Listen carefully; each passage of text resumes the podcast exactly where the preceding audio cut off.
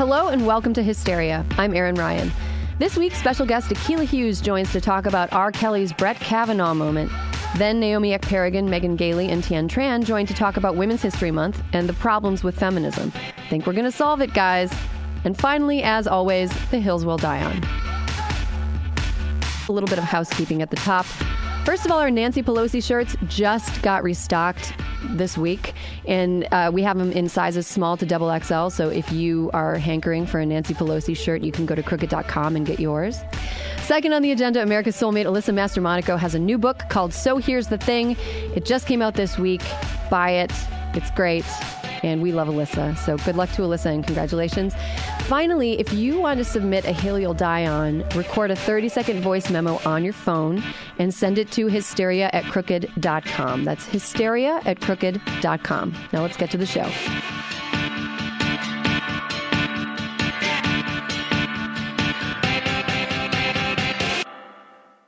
Hey, how's it going? It's good. It's good. I'm so sorry about your face. This is not a sentence I normally say. I would never normally say this to you, but I, I are you okay?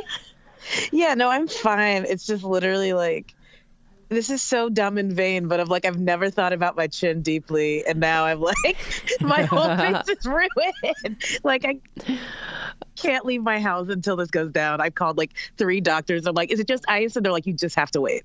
So, oh. you know, I'm just like going through the motions of becoming like Quasimodo in my home. Like I'm drawing the curtains. Oh. and like blacking out the mirror. if like you, a delivery comes and you open the door and you hiss when the light hits you. That's exactly what's going to happen. It's so, it's just like, it's not even, I mean, it's a little like sore still, but it's mostly just swollen and unattractive, which you know, cool, cool personal brand to have. Swollen and unattractive. you know, when I got my, I didn't get my wisdom teeth out until I was 30 because I have a really weird, I have a child's mouth. um, when, and anyway, when I got them out, it was like really hard on me because I was 30 when they took them out. And I got like, I had a ton of bruising. And I remember when I was recovering from it, being in that exact mindset, thinking like, I'm hideous. I can't, I can't leave my house. and it was like, it's like, literally, fine. I can't meet anyone new. Yeah. I met people I've already met before that it's like, fine, okay. They're going to be like, you don't usually look this bad.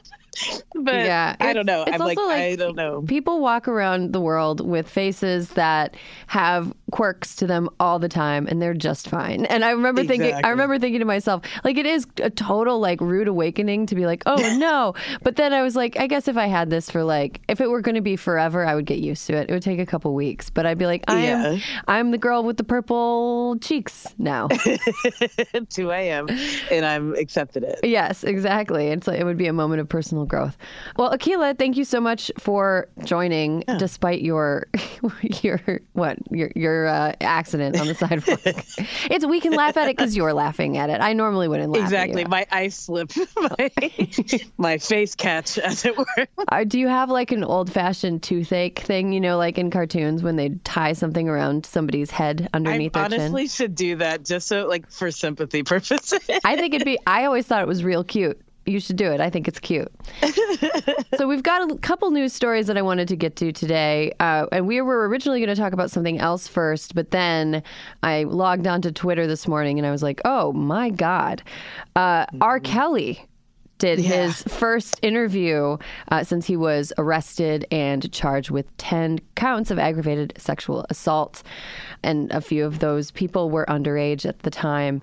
He did his first interview, and it aired this morning. It uh, he was interviewed by Gayle King on CBS this morning, and it was a spectacle. Akilah, did you see clips of this interview? Did you see pictures and stuff? Yeah, it's absolutely stunning that there's a person like this who, you know, obviously has all of these horrible accusations and has for decades, right? Not have some sort of PR person tell him not to get up and scream at Gayle. like, that's maybe the first thing you say is like, never leave your chair and never yell. Yeah. Yeah. Whoever yells first loses in an interview. In an interview, the person who yells first is the loser for sure. But he, he stood up and he got in Gayle King's face, kind of, but it was almost like he wasn't even yelling at Gayle. He was yelling at the camera. It's like he was performing yeah. for, for the audience. And Gayle sat there very stoically and calmly and professionally as this man was just sort of like looming over her and screaming and crying and, and uh, responding by saying that he was being lied on he was saying he was being assassinated. He said he was being buried alive. On you know, as he was being given a, a national platform to defend himself. Um, yeah. What did you think of Gayle's composure during this whole thing? I think that it definitely speaks to like the way black women have always had to perform in public situations, right? Where, you know, if she had been that emotional for any reason, and I can't imagine why she would have been, you know, I, I, do think that people are addressing R. Kelly's performance, and that's exactly right. It was a performance for the camera. Um, you know, they're addressing how over the top it was, but I also think that, you know, Gayle really showed the kind of stoicism that I in in these times in these trying times where like it's bad news every day it's honestly refreshing to see an interviewer ask tough questions and not end up devolving the conversation into you know yelling back at this person who clearly isn't ready to have this conversation. Mm-hmm. i mean in talking about these times uh, a lot of people were reminded of another recent performance by a man who was crying while accused of sexual assault. When i was watching his performance uh, I, I thought a lot about the brett kavanaugh hearings that happened back in september of last year um, about how he uh, he started his testimony by said i'm innocent of this charge. He, he called the hearing a partisan frenzy bent on destroying his nomination, his family, and his good name. He called the confirmation process a national disgrace. This is a Supreme Court justice. We're talking not about R. Kelly now. We're talking about a Supreme Court justice. He uh, he also said, you know, that that uh, the the National Review ran a piece calling the the hearing a character assassination, as did the Weekly Standard, two conservative outlets. Uh, you know, the the idea that um, that a man being accused of sexual assault is the same thing as being murdered is something that is yeah. really interesting here. Did you see parallels between Kavanaugh and R. Kelly, and where do you see those two narratives diverging?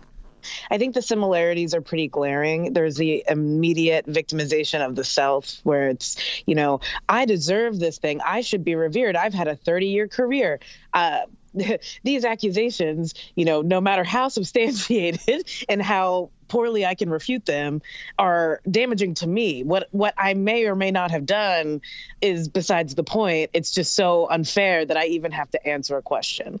And it's interesting because the critique of women in power and women in politics uh, is always that women are too emotional. And you know, I, I don't think that it's uh, because they both like R and B that these two men had the same sort of performance. I think it's more of a, a culture of never blaming boys, and when they do get blamed for something, they absolutely cannot face any sort of consequence. How dare you? When the surviving R. Kelly documentary was released, it trended on Twitter for days. It wasn't the sort of situation where we were sort of hearing about things but not seeing the people who were affected.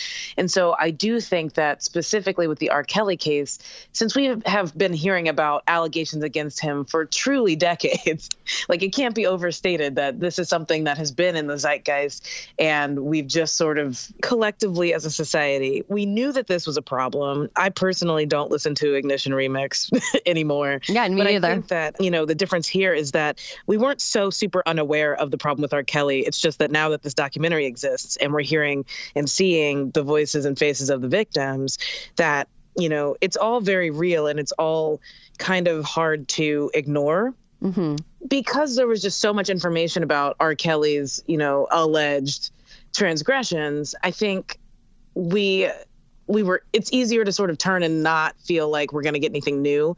With brett kavanaugh he basically just said he was innocent and then he had a hearing where he just like yelled and screamed and cried. And it was like an absolute just travesty for democracy the way that he conducted himself. But also i think when we talk about these times, right, it's not surprising then that someone like this gets appointed to the Supreme Court. In the case of R. Kelly, you know, the court of public opinion has already made a decision. It's not like the president can just appoint him to something. Well, I mean, so I don't don't give him any ideas because exactly, yeah. I mean, he seems like just Donald Trump's type, uh, except for the fact that that he's black, and Donald Trump doesn't seem to like black people very much. Exactly. like maybe you know, seeing R. Kelly make a absolute fool of himself on TV can be the a nail in a coffin versus Brett Kavanaugh than getting promoted after acting like a buffoon. Yeah, that's true. And like, oh wow, is the new normal a man gets accused of sexual assault and he fights it by throwing a fit and then he wins and everything just it goes that's that's how it happens?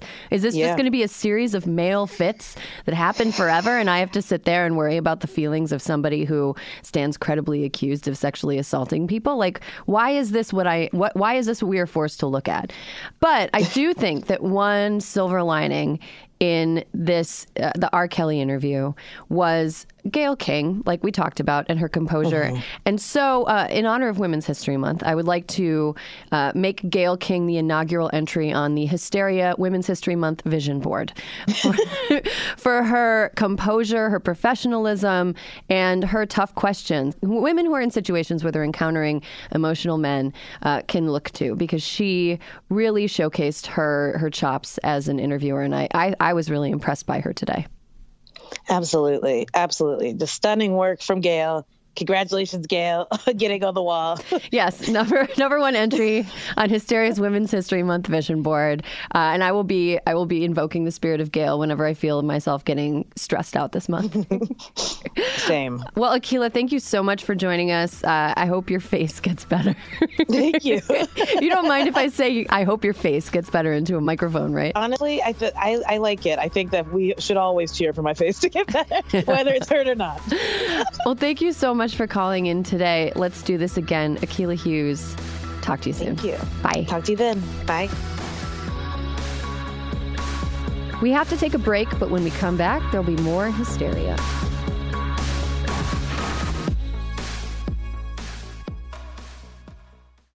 Hysteria is brought to you by Vuori. Tired of boring workout gear? Check out Vuori. Vuori's versatile and comfy products are designed to look great in and outside the gym, whether you're running, training, or even just lying on your couch, enjoying the fact that your two year old child is leaving you alone for five blessed minutes.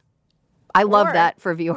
Is that, you know what? That seems like a real perk of Vuori. it is.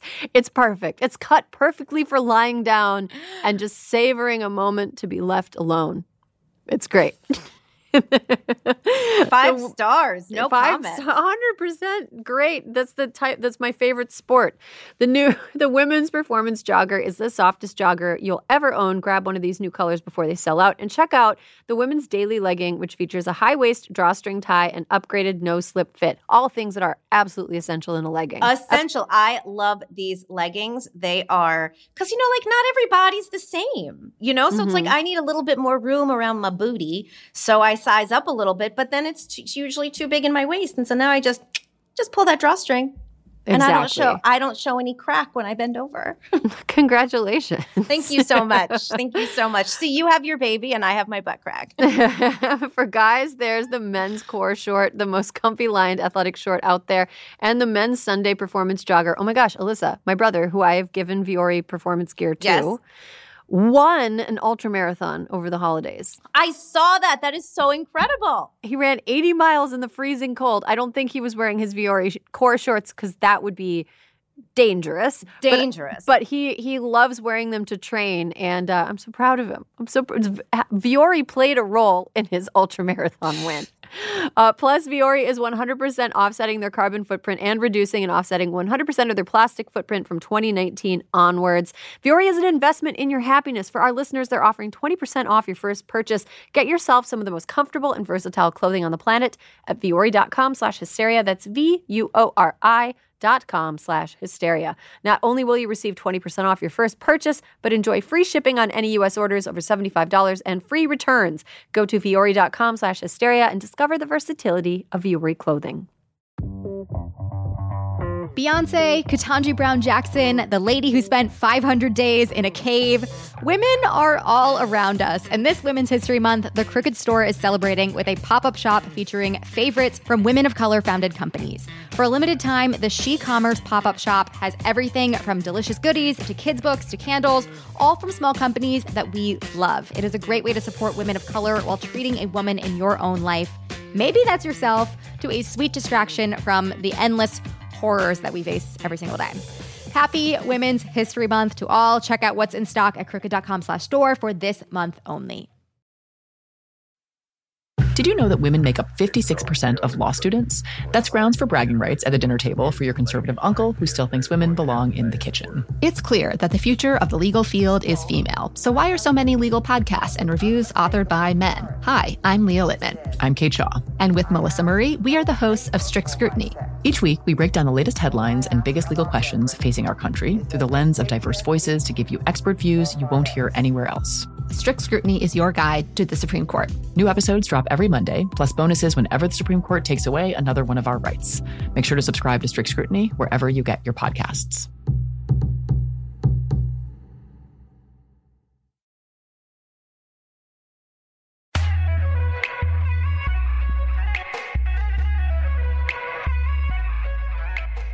Welcome back to Hysteria. I'm Erin Ryan. Uh, this week on Personal Political, I have three members of the squad with me. Can't wait to get into what we're going to get into. First, Naomi Ekperigin, actor, writer, and host of the podcast Couples Therapy. Hello. Hello. Welcome back. Thank you for having me. Good to be home. Good to be home. we have this new art in the studio, which is uh, hysteria specific art, which I, I feel very welcomed today. Story it. Gorgeous. Yeah, it's great. Uh, and then we also have comedian, writer, and driver's license test passer Megan Gailey. I did it. she did it. It was hard. You did it. I didn't even need all 36 questions. I passed on 34. Okay, Megan. Oh. you know, when I took my driver's test, it was the, I was it was disturbingly easy. I was when I was taking the written test, I was like, this is what they're giving people licenses for. One of the questions was, I'm not. I, I've I've said this on the podcast before. One of the questions was when you were backing up, and there are kids at the end of the driveway. What do you do? And one of the and Accelerate, And one of the, and one Is of an answer. One an of the answers was honk your horn so the kids know the car's moving. Like That's not a bad. Start. Yeah. It's just a start, but sure. But then there's questions about like tractor trailers and how many, how much they weigh and what they. Those are tricky, I think. How much they weigh? Or not weigh. Oh, I'm exaggerating. I didn't. I was told there wouldn't be numbers on this test. uh, and finally, welcome back to Tien Tran, actor, writer, and survivor of bangs. Hello. It's been a part of my identity since I was a child. Yeah. So this is a big step for me to see my own forehead. There, don't get bangs. I'm just gonna not you, but anybody. Just generally oh, speaking. oh, I need them. I'm doing it. Ooh, I cover. You're up the doing forehead. it? doing it the day after my wedding. I'm gonna get a blunt bang. 'Cause I don't want to be on my deathbed and say I never got a bang. okay, but right. it's it's a, it's it's an 18 month commitment. I, I once had a bad bang haircut, and my sister told me later on that everything I said sounded dumb. Oh. so just be, be careful for that. Well, Yeah. now I'll have an excuse. Uh, well, let's get into the the bigger topic this week. Uh, well, March is Women's History Month. Congratulations, guys. Guys, It's our time. Congratulations. this is the month to have a dream. Yes, we're gonna do it. We actually we actually just started the Hysteria Women's History Month vision board today. So if there's a woman who inspires you and you want to pause and be like, I want to add this woman to the Hysteria Women's History Month vision board, I don't care. Let it be a free for all. Add whoever. my gosh. Add whoever you want. Gayle King is number one on the Women's History Month vision board. But because it's Women's History Month, uh, I've been thinking a lot about the whole idea of like women as a united front, which is a something that doesn't really make sense anyway. But then I've been thinking about women I tend to agree with as united front, which doesn't actually exist either. And by that I mean feminism. I think most people listening to this podcast are feminists, call themselves feminists, or agree with feminists on a lot of things. Or you're listening to this because we make you very, very angry. Uh, and if that's the case, congratulations for making it this far without having your heart explode in your chest. But feminism is something that seems to be a word that means whatever anybody wants it to mean. So it kind of it kind of means nothing. And and a lot of uh, a lot of criticism of feminism recently has been that it is exclusive or that it leaves people out or that it elevates some at the expense of others. And so I want to get into it. I think we can solve it today. Wow. Yeah. Guys, 32 minutes 30 on the clock. Solve feminism. It's like this is yeah, th- or this is like the best escape room. We Right. can't leave until we solve it. It's Iron Chef, and the ingredient is women. I mean, Naomi, the first time you and I talked, you brought this up as something that it, it kind of is on your mind a lot, like the divisions within feminism. Race, sexual identity, sexuality, gender expression are all things that have alienated people within the feminist movement. And how, how have you seen that happening, Naomi? Well, I guess I feel like when we first talked, what I was very interested in because it's like, oh my god, if, if I get a white woman alone, I'm getting answers. Okay, uh, picking your brain. Um, what it just it feels to me like the the branding of feminism, the commodification of feminism is so centered on cis white women. Mm-hmm. It's so interesting to me when I felt like my knowledge, like all the academic language around feminism was like that didn't come till much later in life. Like I'm a black woman who grew up with a single mom who worked and raised me. So I was like, yeah, women can do stuff. And also they don't have a choice. It- you know, it, didn't feel like it was like I am putting on the mantle of womanhood to feed my child. It was like this is what has to be done because that's and so that's what I always saw and that was mm-hmm. my idea like that's baseline. Mm-hmm. You know, and it wasn't until like later in life where it was like, you know, that like I didn't even get that some women didn't have to think that.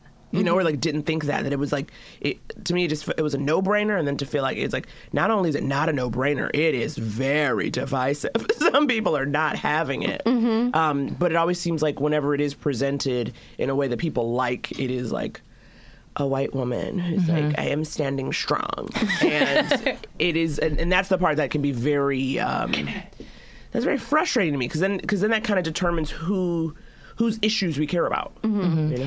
Yeah, like who gets credit for what advancements and who gets to actually experience them and who is celebrated for things that uh, that other women don't get to pick. You know, Yeah. like I think I think another uh, another way that that manifests is uh, women who choose to stay home with their kids because their husbands make enough money that they can choose to stay Right. home. And a lot of times it's white people who have the money that one can be like, I'm going to opt to take care of and you know good for you if that's your choice but i think that that's also like a that's kind of a false celebration and i also think one thing you brought up was really interesting naomi Thank God. was about Like, just one. Okay, only one thing. though. no that was that was a that was a treasure trove of interesting points it reminded me of something tien and i have talked about about marketing and the image that people are presented of what feminism looks like and tien you mentioned that you think that marketing kind of it kind of uh, makes feminism into something that's like soft and fun and happy. Yeah, I think it gives like a false sense of achievement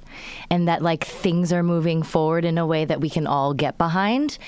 Now, don't get me wrong, when I saw that Nike women's history commercial, I cried. Yeah. I straight up cried and I was like, this is beautiful. I love sports and we can win gold medals. And and but like, you know, something as as like a, a Nike, a company that uh, puts out these like positive progressive messages as a company as a whole we all know is awful and has like terrible practices and exploits people. So like that's where I think the like hypocrisy of commodifying and advertising feminism is like it's just a feel good. It just feels like a feel good pat on your back kind of uh, exercise for these companies. Now don't get me wrong, I think it's like representation is very important and i think marketing and advertising shapes so much of like how we see the world um, and so i think it is on some level important to have those images out but i just wish they were doing more than just like a surface band-aid For Women's History. for Month. women's history Right. month you know Right. Well, remember when Dove made us all never hate our bodies again? Literally the only soap I use. it is the only I'm a soap i use too body wash Yeah. bitch.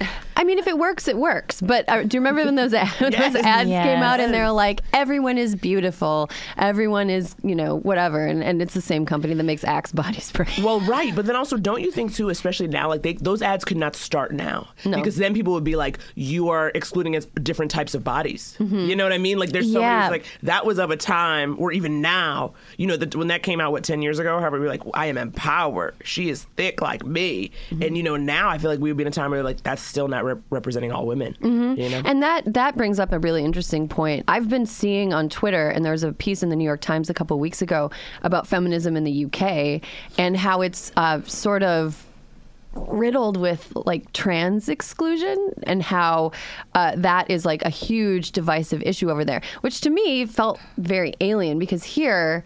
I, that's not really something that's acceptable within mainstream, like women's lib, if you will, if to use a phrase from the 1970s. um, but but anyway, I think I think that like you know, there's diff- different parts of the world have different kind of line battle lines drawn, and it's it's really it was interesting to read about how fucked up it seems over there, and then I was like, oh wait, it's also fucked up over here. Yeah, Yeah. Like uh, uh, with the women's march, the the whole I think focusing so much on like anatomy and the pussy hats in and of itself is already exclusionary because you know a lot of femme identified bodies don't have like th- uh, you know aren't have vagina havers And a Right. pussy hat. and, uh, pus- and and those are pussy hats you know so like I, I think what you're seeing in England is like it's happening It's here here, too. it's here Yeah. too it's Yeah. here and it's bad as I went through our outline for today, I was like, gosh, I didn't even know about a lot of these, like, I guess, quote unquote, infighting that's happening under the giant umbrella that is feminism. But I think that's because of your point of, like, I am who feminism is, like, a I'm the poster child now. It's like an acceptable white gal who curls her hair and puts on a lip and and tells my dad when he's wrong, even though he paid for my college. You know, like I am I am the poster child, and so I don't have to know because I'm like, well, I have my pussy hat, and all of my gal pals are coming over to watch the premiere of New York tonight, and that's what we're doing. But it's like, oh, we are the ones that have to really educate ourselves so we can start to hopefully build a bridge. I mean, Yeah. because we get away with the most bullshit. Yeah, I mean the the women's march I think was a really good example of kind of how things are sort of coming apart at the seams. Like it started, uh, I believe it was a Jewish woman who started it, and then she enlisted the help of a few other women who sort of eventually wrested control of it from her. And then one of those women said some things about somebody who says real bad things. Right. and n- nobody would disavow anybody. It becomes this weird like world war one franz ferdinand type like complicated allegiances. It's like wait now who's at war with who? Yeah. what's going on? And like I, I think on a one thing that I've that I've kind of taken from this is that on a even though we presented this like unified front where it's like okay we all agree fuck this guy fuck the president you know fuck this guy. We can we can all agree on that. But beyond that i think that there are simmering uh, problems misunderstanding uh, there's hurt feelings there's uh, ignorance there's all these things that maybe hadn't really been brought to the surface before.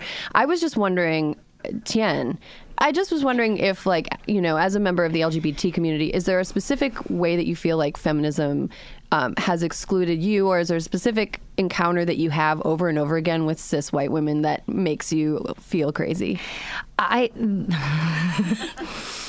okay. Well, wow. Where do I start? No. Just, I, I. The biggest thing that bothers me is how heteronormative everything is, and how heteronormative like conversations start to become. Where it's like, I'll be sitting with a group of women, and it'll be like it'll it'll devolve into like men are like this when like men women are like this men are like this. And i feel like it forgets like a, a group of people that are queer. Not that you need to be you know always talking about that but like for me the biggest thing when it comes to straight women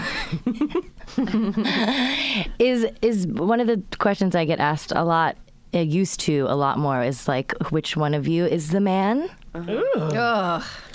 um, that was a question I used to get often. The other thing that bothers me is a question like, "It must be so much easier." God, it should be. It it just it should be so much easier to be a lesbian.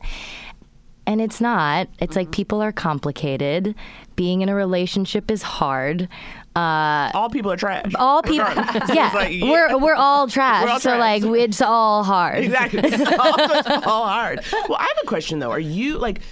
Do you find that when you are interacting with people who don't know you, do they just assume that you are straight? Yes, that's another thing that happens too. Because I don't necessarily present as like what your idea of a lesbian looks like. Because my hair is long, um, but yeah, I will. I will get that a lot as well. But isn't that that's something that's very interesting to me in that because I also notice it myself where I'm like, oh, I I don't think about anyone's sexuality because I'm like repressed and would like to think we're all like Ken dolls down there. Um, but it is interesting how you can just meet somebody and just like assume where you're like, I just assume you like the opposite sex. Even in 2019, where we now like know that there's like a spectrum and there are like you know the the range of letters Yeah. and stuff, and yet we'll su- still assume that. That's really I don't know. I was like, how does that still happen? I should be better. You know, like that idea. I was, I was, I think I was talking to you two about it. One of the, my biggest pet peeves is when grown-ups uh, couple young children, oh, grotesque. but it's always like opposite sex children. I just, I want. Open it up, you know? Open it up to all kids, like two little girls. Just be like, oh my God, what a cute lesbian couple. just let them live. I had such a hard time when I first moved to New York because every man I met, I was like, well, he's gay. Every single man I met, I thought was gay. And then I was like, oh, I came from the Midwest where if you like showed empathy in any way, you were gay. And now I'm just living in a different like culture. Yeah. Uh, that men feel perhaps and sometimes not more in touch with like sensitivity and stuff Mm-hmm. and like they dress differently and like just because someone like presents a certain way and isn't trying to fuck me doesn't mean they're gay they're gay Yeah, yeah. Right. That's a that was actually I went through that journey when I went to New York Yeah. too. I was like, wow, this is a very where are all the straight yeah, exactly. Uh, well, They're right behind you. They're, they're everywhere. They're everywhere. They're everywhere. They're they're tweeting about Beyonce just like you. Naomi, same question that I asked Tien. Like, what's an encounter that you've had over and over again that you're like, this drives me nuts, and this is the problem? Well, one of the things I have to like deal with, or I have to learn to, I had to very early on learn how other people saw me. I think that that idea is like, I think that is like also distinctly to me like, um, other situation. Like when you have to think about how people see you as opposed to just what you think of yourself. Um, and for me, like people assume I am always angry when I can tell you eight times out of ten I'm tired. there's this there's this implication that like you know as a black woman, especially like I'm not you know I'm not a small woman either, so there's no like wallflower delicate to me. Like that's not how I present. I will be auditioning to be your stern teacher every day this week.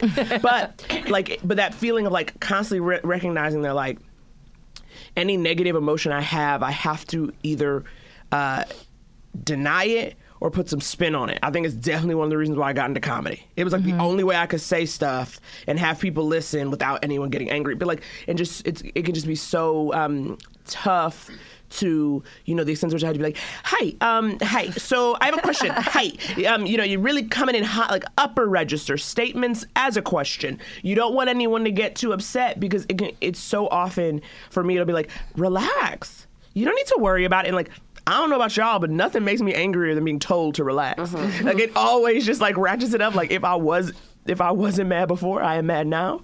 But it's like a thing where, and I realize like a lot of that is you know the trope of the angry black woman. Like the all of that kind of stuff feeds into like someone sees me, and if my eyes look a little to the left, I've now escalated a situation that you know wasn't supposed to be anything in the first place. You know what I mean? Like even yesterday, I was getting, um, I was ordering food, and it was like there were two two young white guys in front of me. I'm standing back, and it kind of like made a little bit because you know the restaurant was like busy, so I'm kind of I've moved back to make a path for the servers to do their thing, and this other young white guy comes and just gets in front of me. So I go, oh, it's, uh, I was like, hey, I'm, I'm behind him, and he's like, yeah, okay, I get it. Oh, and I was like, okay, well, that was that situation. like real, real fucking minor. Like, and it wasn't even like I was mad as much as I've made a path, and perhaps he doesn't realize that. You know what I mean? I'm just trying. To, I'm trying to let him know.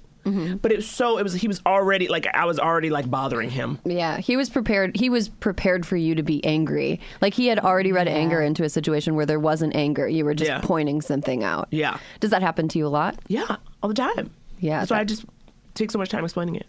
it's all the time, every day. do you feel like people are uh, almost like confused or like, huh, that's a that's a new take on an old classic that you that you are with a white man. Um, it's.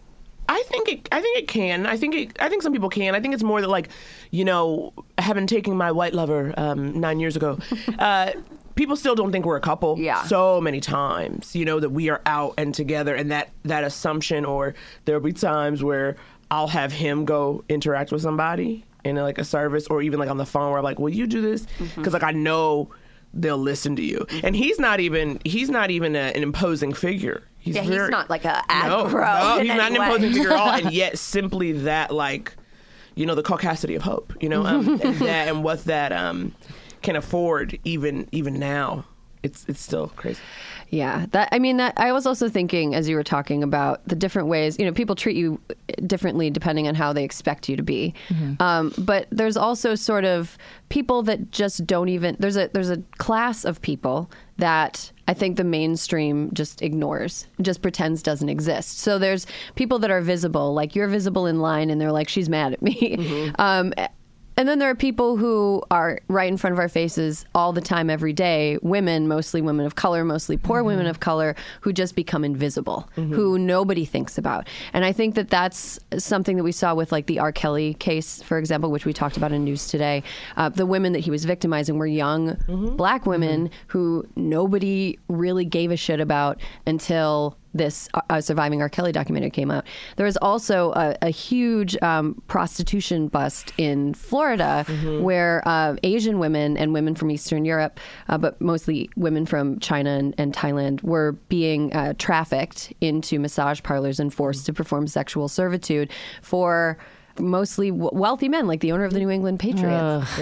You know, and there's 300 men, I believe, who've been arrested already. And in this New York Times article about this prostitution sting, they were talking to some lawyers who were like, "Yeah, all these men are calling me, and they're panicked." Like, again, they're so they're so concerned about themselves, not about the fact that they were utilizing the services Yeah. of sex Right, slaves. right. Right. They were more concerned about their feelings, and I think a lot about the way that feminism writ large has abandoned invisible women. And I just was wondering, you know, what your experiences have been. Like. Is there any way to responsibly consume or go about society? And like i mean seriously like w- women who are undocumented who are working as, as domestic workers who are being paid entirely in cash have no protection. Women who are you know had their passports seized when they came to work in a nail salon. You know women who work in mm-hmm. massage parlors. Like how it, it has has the knowledge that these people exist and that, that they're being exploited has that changed your behavior at all I mean, there was a famous New York Times article a few years ago that talked about how poorly um, women who worked in nail salons mm-hmm. were paid. Mm-hmm. Mm-hmm. And then it did seem, you know, I was living in New York at the time where places had to start posting, like, we pay. Uh, workers this wage and and like I I made a conscious effort to try and go to the or to go to the places that were like hey we're not paying them as like slaves basically and it's interesting because I think women have the ability to do that, to try and do that, whereas men who are getting a hand job are going to be less inclined to be like, well, I want to make sure this woman is being paid fairly for this hand Right. job. Like, it- it's. I don't know how they're going to like fix this catastrophic problem that there is. I mean, I've been to the past two Super Bowls, and when you land in those cities, you are bombarded with Yeah. you like all the flight attendants, everyone working at every airport is being trained to identify sex workers and people that are there against their will and that is like all you are seeing you're seeing like a football here and there and then like how to help women who are clearly being trafficked and it, it's so heartbreaking but unfortunately the people that are utilizing those services i don't think have any desire Yeah. to like think beyond the surface that they're getting Well, because that's what I'm saying. Like that's the tricky thing. Is like, well, how? I mean, when you ask, you know, how how are we living differently? I mean, I would hope that I have not been paying for a woman to be abused or mistreated the twice a year that I get my nails did because I'm like not in that. But at the same time, but like when you say something like a domestic worker, then again, I've never, I, I don't know the ins and outs. I've never had like a maid or lived in a house that had one. I don't know what that is. But I would imagine that if you can afford that person, you can afford if that person is undocumented, right? Like if, Yeah. if, if you know and they have come to you and you know that, you can afford to help them meet a lawyer. You can afford to, you know, help them file some paperwork. If you have enough money to pay for full time help or somebody to come in, you got you got the money to make an hour legal appointment for that person. Yeah. Right. I would I would hope I would think, but again, I don't, you know, know the ins and outs. But it's you know the extent to which uh, so uh, American culture, American culture kind of thrives on getting as much as you can for as little as possible. Mm-hmm. I think it would be so hard for anybody to then, you know, do what would need to be done, meaning spend more, do more mm-hmm. to help the next person. Mm-hmm. Yeah. You know, Yeah. connected to that, it's a. I, I, always find it very upsetting the argument when it comes to like immigration and undocumented folks that like even thoughtful who I think are thoughtful liberal people will say things like, "Well, they'll be doing the jobs that you don't want to do," and I'm like, that's not good enough. These are like people who should be treated as like well as we want to be treated here in the states. So I've always I've always hated that argument of like, yeah, well, the, why are you upset? They'll do the things we hate. Well, it's also like we. The thing is, we also we hate them because no one is paying them a living wage Yeah. to do them. Because there are plenty of people in this country, you know, who don't have education, who don't have access, or even just young people. Like when you were 15 and had to have like a job, you know what I mean? Like you you could go do some dishes too. Mm-hmm. But even at that age, you're like, oh no, that's not Yeah. enough money to make to do that. Mm-hmm. You know. I was a, a nanny in New York City in a very affluent area, and every other nanny was a woman of color. And so I would take the baby to like the playground, and they were like, So you don't work? and I was like, "Oh no, I'm a nanny." And they truly were like, like two of them were like, "Oh, cool, you're like us," and then the rest were like, "Fuck you! Why are you taking this? Like, where is your dad? Like, what? and then they were like, "Are you in school?" And I'm like, "No." And they're like, "Are you an actress?" And I'm like, "No, like, I'm just here.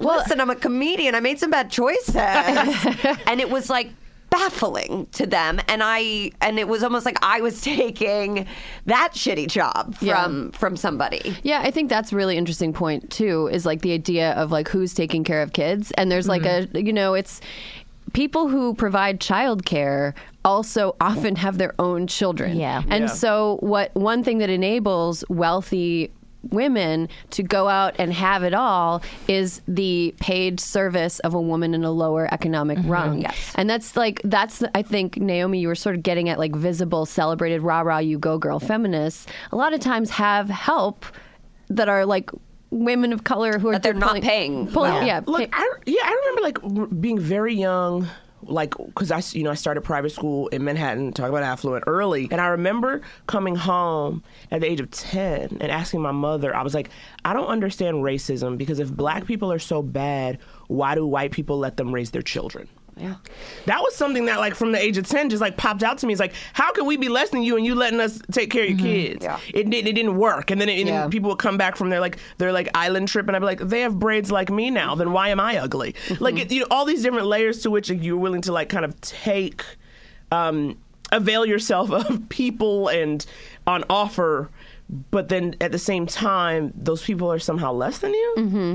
It's Yeah. very, it's very confusing. to Well, me. you see a lot of like what like mainstream culture take tropes from people of color and then repackage it. You know, the Elvisification of everything. Ariana Grande. Yeah, right. They repackage it, and there's when people of color are doing it, it's ignored or it's it's looked past or it's even sometimes looked at as lesser. And then when white people do it, especially like white women, it's like, yeah, yes, queen. I did that. I said that in the whitest way and possible. I loved it. I Yeah, loved it. That's that the was only way good. it should be said. That's Yes, the only way it should be. yes, queen. Yes, affirmative. Royalty. Uh, but that's just something I, I don't know. I think it's just a the the whole question of like what is feminism is something that more than anything feminism is not about everyone feeling good about themselves all the time. Like I'm a white girl and I have spent a lot of my life feeling pretty good about myself. Like I can afford I can afford to be made to think most people who are in positions of privilege whether that's economic privilege or visibility whatever most of them have have the extra energy to think a little bit about what they're doing and how they're living their lives i think uh, and when it comes to feminism it's it's going to be it feels like it needs to be an ongoing conversation where people get uncomfortable mm-hmm. and people feel confronted sometimes. And that sucks. It sucks to feel like someone is like, you know what? I hate it when people like you say shit like you just said to me. that's that's uncomfortable, but that's the only way you get better. Like if you had food in your teeth, wouldn't you want someone to tell you? That's true. That's true. When you like get to the mirror and you find out you have food, you're like, I can't trust that bitch. Let me walk these streets like this. I want a friend to tell me. I don't want a stranger to tell me.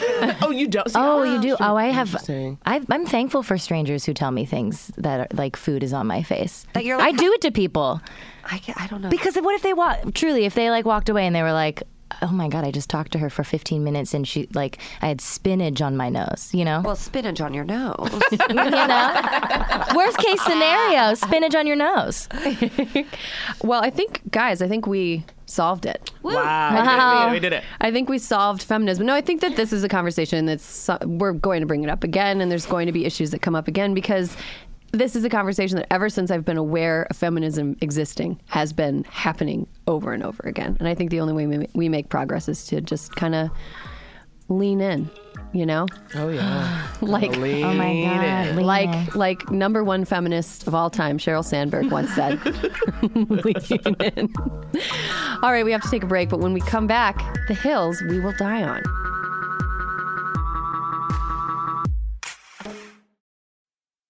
Did you know that women make up 56% of law students?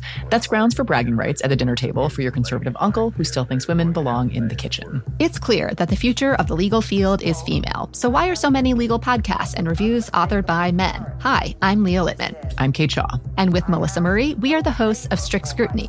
Each week, we break down the latest headlines and biggest legal questions facing our country through the lens of diverse voices to give you expert views you won't hear anywhere else. Strict Scrutiny is your guide to the Supreme Court. New episodes drop every Monday, plus bonuses whenever the Supreme Court takes away another one of our rights. Make sure to subscribe to Strict Scrutiny wherever you get your podcasts.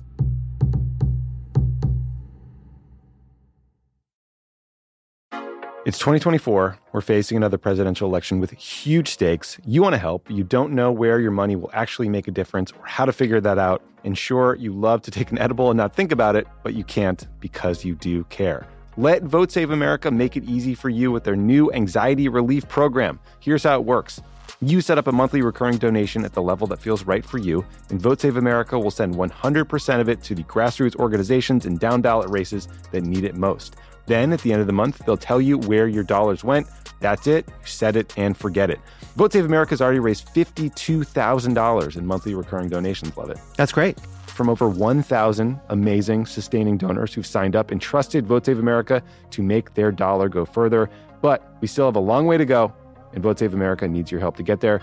Sign up at votesaveamerica.com and enjoy your edible. Legal disclaimer paid for by Vote Save America, votesaveamerica.com, not authorized by any candidate or candidates committee. The Crooked Store's latest collection has a clear message for anyone trying to take away abortion rights. Don't. The No Trespassing collection features four different designs, each inspired by a different state where abortion is under attack. There's Stay Out of My Swamp for Florida, Stay Out of My Hole for Arizona, Stay Out of My Prickly Pear for Texas, and Stay Out of My Strip for Nevada. But obviously, I'll be wearing these no matter where I am. A portion of proceeds from the collection will go to Vote Save America's F Bands, the Fight Back Fund, which currently is supporting abortion rights organizations across Arizona, Nevada, and Florida. Head to crooked.com slash store to shop.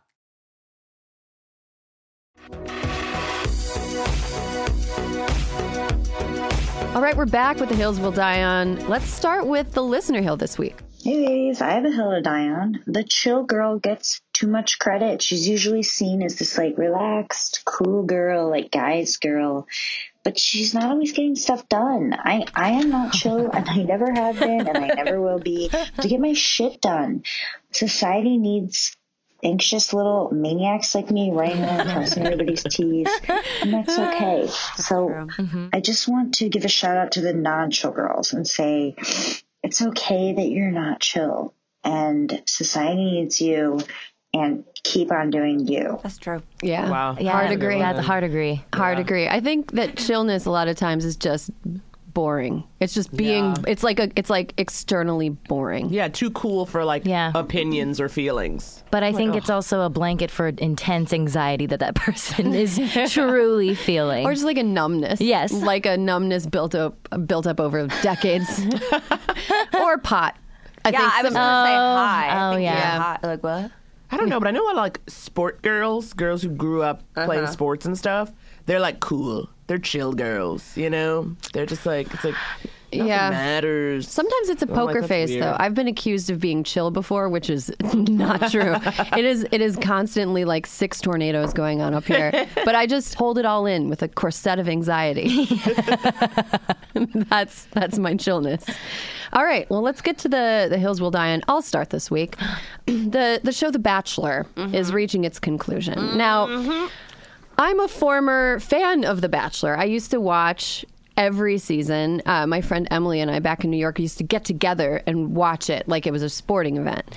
and I realized before this season even started, I had to tap out because I finally came to terms with the fact that The Bachelor is never good. It's never good. The first couple episodes are interesting because they all they have that kind of like, you know, parade of lunacy that the that the producers obviously fed these poor women who are like, I'm to, you know, go to David's bridal and go nuts and then I'm to take them all to California and I'm to pretend to fall in love with a wannabe actor. That's whatever.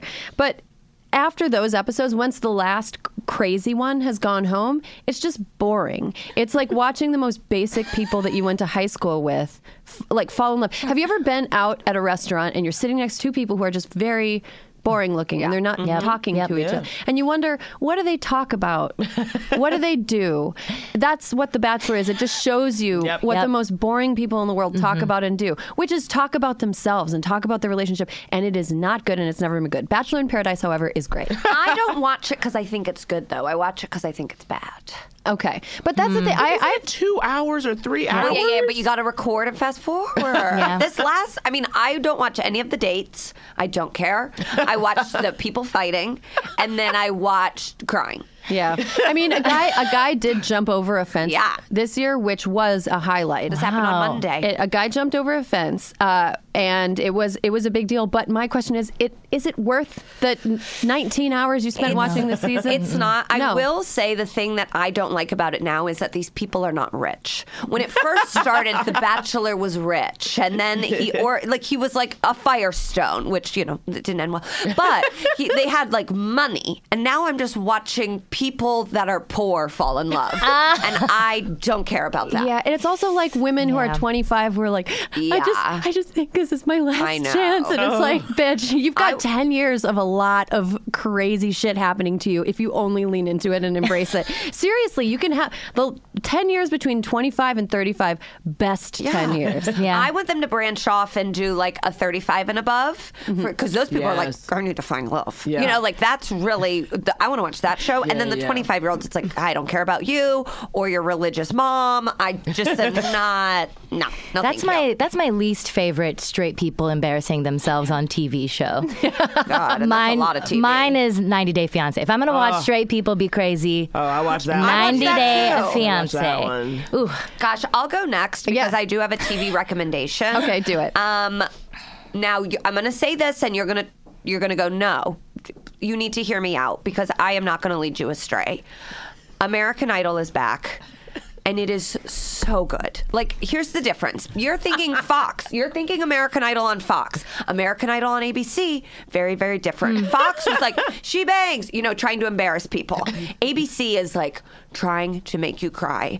I sobbed so intensely on Sunday night, like, truly like a family member had died at the last five minutes of it. It's feel good. This next episode, a blind woman is singing. Lionel Richie is crying. It's really incredible.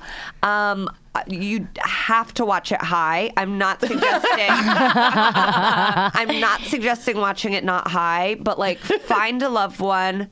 Also, you can fast forward.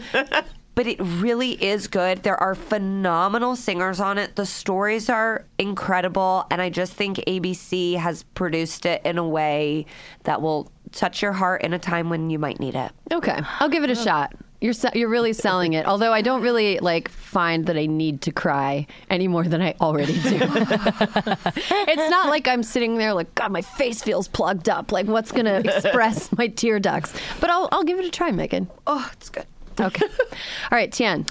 Um, the hill that I'm gonna die on is can can we stop with the bachelorette activities where we have to do a workout class together? this is a dancing. Please, like, why no. did you? Why are we waking up early and doing aerial yoga? Yeah. I had to do that once, and I was like, this is. I'm not strong enough. I can't do it. I'm hurting myself and giving myself like fabric burns because I'm not doing it properly. And no one's having fun. I don't know why. Why? Why are we celebrating your marriage by like getting our heart rate up Let's make it as a optional. group? At if least you want to go to Soul Cycle because you're going to be drinking a lot that night, go to Soul Cycle. is that why people do that?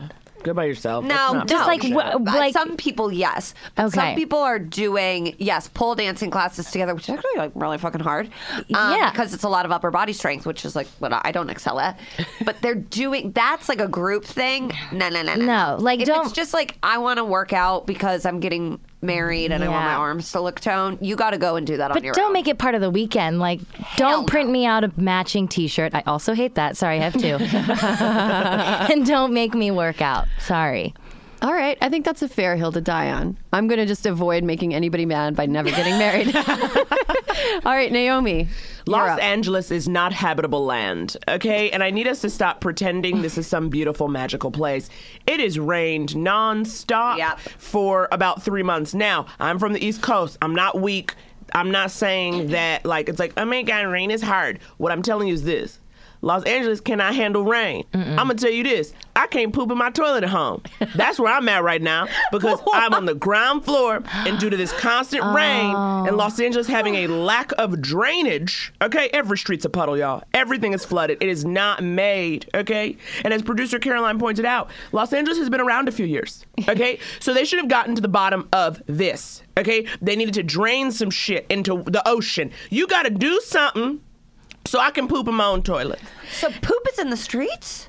It's not in the streets. It's just like not going all the way out. Oh, you see what I'm saying? Like it's not going all the way out. and about it's like, that. And it's you know, and this is not every single day. But if this rain goes, you know, when if it's a hard rain for like two days in a row, just expect rising sea levels in my bathroom. It's also not why we moved here. We No. moved here for Thank you. sunshine and sushi. it's literally LA's only selling point Yeah. is the sun. Yeah. And so you take that sun away, and you realize you got nothing. no, Yeah. we're in Detroit. This place, Truly. this place sucks when it's not sunny. I, my parents were in town this weekend. They came from Minneapolis, and they were both like, "Oh my stars!" Like Robinson Crusoe, like stumbling onto, "Oh the sun," and it just rained. And so we made an executive decision to go to Palm Springs because they needed to like s- See the sun. see that the sun existed. But you know, without when the sun's not out, you're like, "This place sucks." This place sucks. But when It's- it but when it doesn't rain, it doesn't wash away all the bad stench. There's stench Oh here. my! LA smells. Does anyone not? Do we all think LA smells? That's where you're staying. Oh. LA smells bad. no. all right. Well, that's all the time we have today. Megan Tien and Naomi, thank you for joining us. Akilah Hughes, thank you for calling in with the news, and there will be more hysteria this next week. Janet.